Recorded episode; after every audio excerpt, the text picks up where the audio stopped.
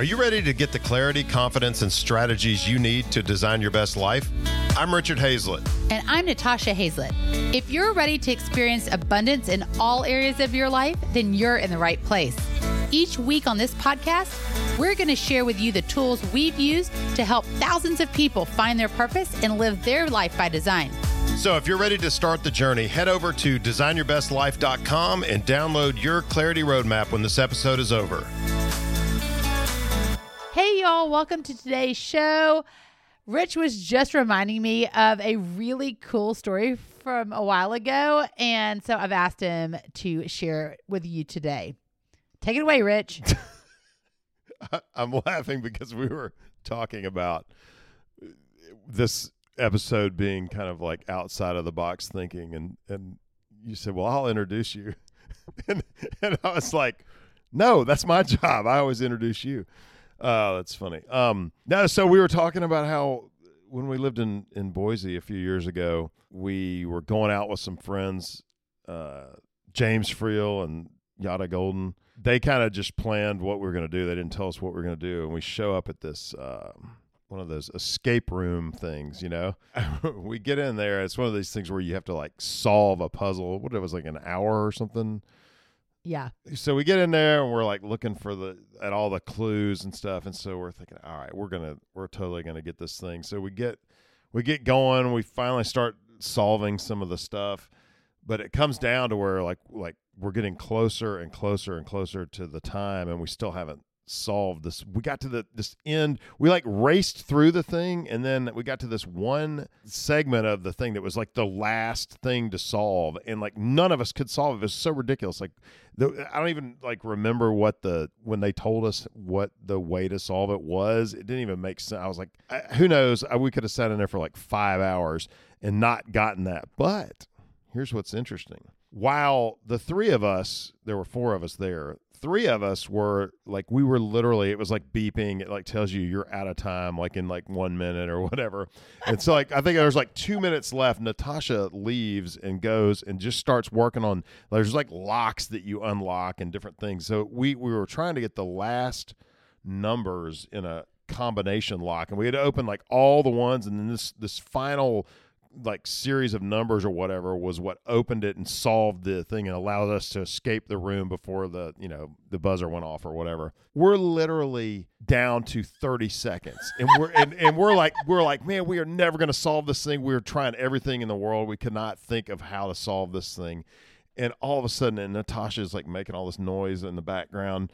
And we're like what is she doing over there? And they're like 10 9 8 7 6 5 four, and all of a sudden Natasha goes, "I got it! I figured it out!" And the thing goes boom, and like we had like two seconds to go, and you you literally cracked the code on the lock and saved it. Like you like got the uh, you know, got it open, and there and the people that worked there were like, "I can't believe you did that!" Like you literally like just guessed a bunch of numbers, and it happened to be right, because we could not solve the thing, and they were they because they're like people watching you that work there, and they're like you know like laughing at us and like you know checking out or like watching watching what we're doing, and, and and you know just I'm sure they see all kinds of ridiculous stuff when people are trying to solve the thing and I'm sure that they were thinking, we need to take this girl to Las Vegas because she just guessed the combination on the escape room. Well, I think it was what was funny is like uh, we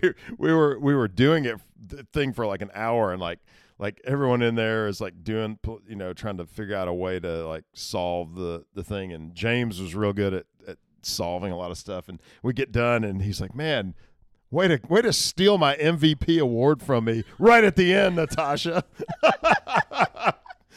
it was hilarious. So eh, I think that's a great story for like, you know, just doing what works for you to get stuff done regardless of the of, of the playbook of how you're supposed to do it. Well, it's it's truly thinking outside the box because everyone was so fixated that the only way that you could possibly crack the code was by doing this one piece of the puzzle. Kind of like there's only one way to introduce the show, and it's Rich. and I just decided, what the heck? Like, what do I have to lose? Let me go in the back in the last minute and just start trying out different numbers. It worked. What's funny is th- they literally said that you were the only person that had ever done that, which is which is Woohoo! hilarious.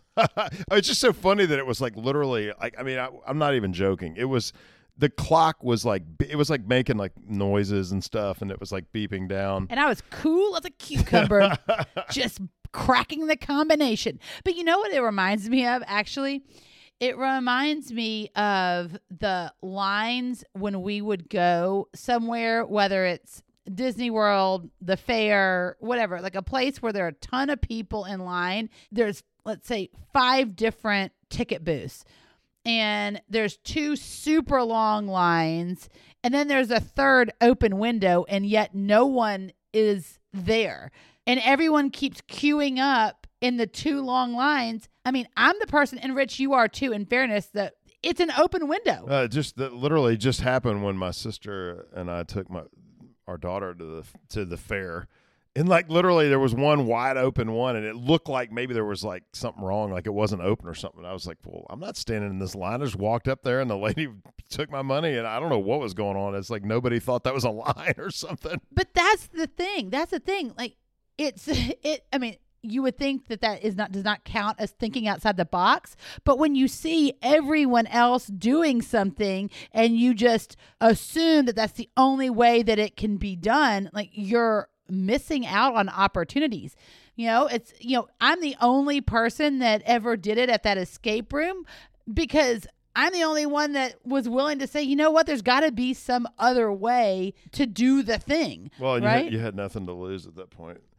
But, you know, I, I think when it comes down to like anything you're doing in your life or business, we're always told, you know, one of the one of the greatest ways to to have success is to look at what someone who's getting the result you want, look at what they're doing and model what they're doing. But the challenge with that is yes, to some degree that will help move the move the ball forward, you know, like help you be able to to get to a certain level. But the thing is you don't know just by looking at like for example, in our business like a sales page.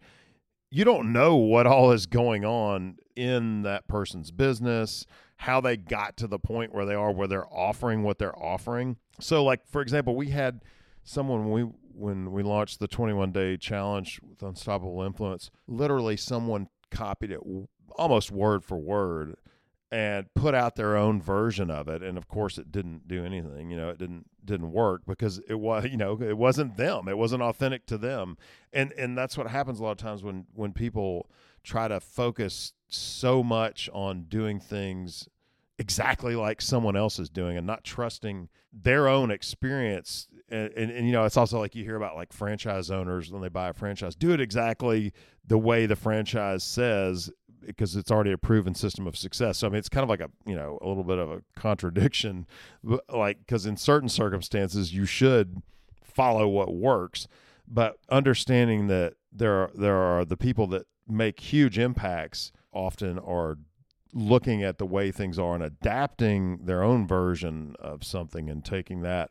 So, like I was listening to a podcast interview with Henry Winkler, the Fonz from Happy Days, and he was talking about how when he went to go read to audition for that part, he he wasn't comfortable reading from the actual script when it, whenever he would go on uh, auditions. So he was really big on memorizing the lines to the best of his ability and then he would fill in the gaps when he didn't remember he would just ad lib kind of and play out so he said a lot of times people would complain and say hey you're not following the script. And he said i know i'm i'm i'm giving you the essence of the character here. And a lot and so he said a lot of times he would get the parts or whatever but when he went in to audition for the Fonz which ended up being like one of the most iconic tv personas uh, you know of all time he uh went in there and and had memorized the script, but then he started just totally ad libbing and playing this. He said it was everything that he was not when he grew up. He wanted to, he wanted to be the Fonz, but it was the exact opposite of what he really was. He was not. He was like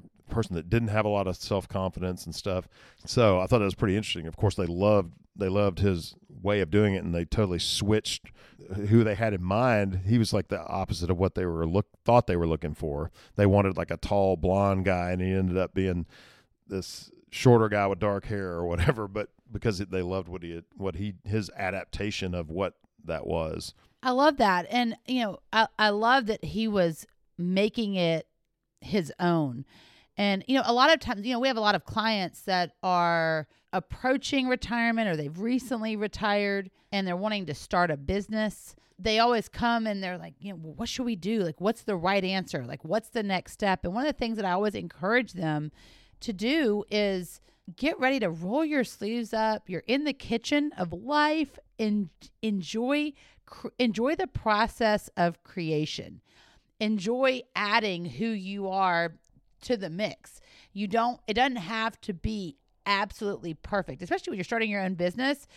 From you know from scratch it's not a franchise. It's a totally different gig. So you get to think outside the box and and do things your way. You know a, an example of of that in our business was back in 2018 after we published unstoppable influence you know everyone in the industry was promoting books a certain way. They were doing you know a certain free plus shipping book funnel and that was the way that you got your book out there in a massive way.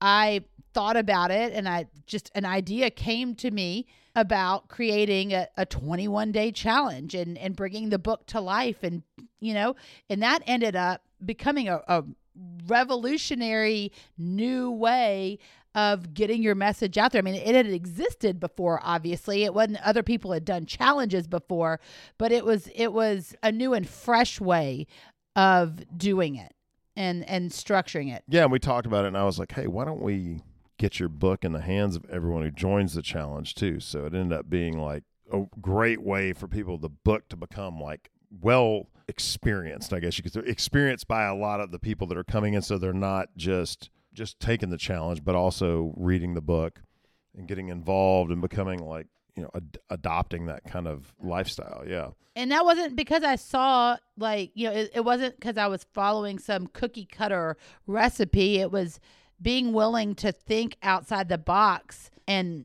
design something new, a new experience for our clients and it worked out it it worked out well. And and sometimes you know sometimes you'll realize that one way isn't the right way that you're gonna you know it's not it's not the right way. Not not every time that you think outside the box is gonna work necessarily but every single time you're moving the needle closer to the final recipe right? To the final cracking of the code if you will and I, I think that's where having a, a, foundational education in a certain subject matter, or like for us, we had spent years studying marketing, doing lots of different funnels where we had a sales letter, for example, or doing a, a bunch of different lead magnets. So we we had already kind of learned the skills required to then do that.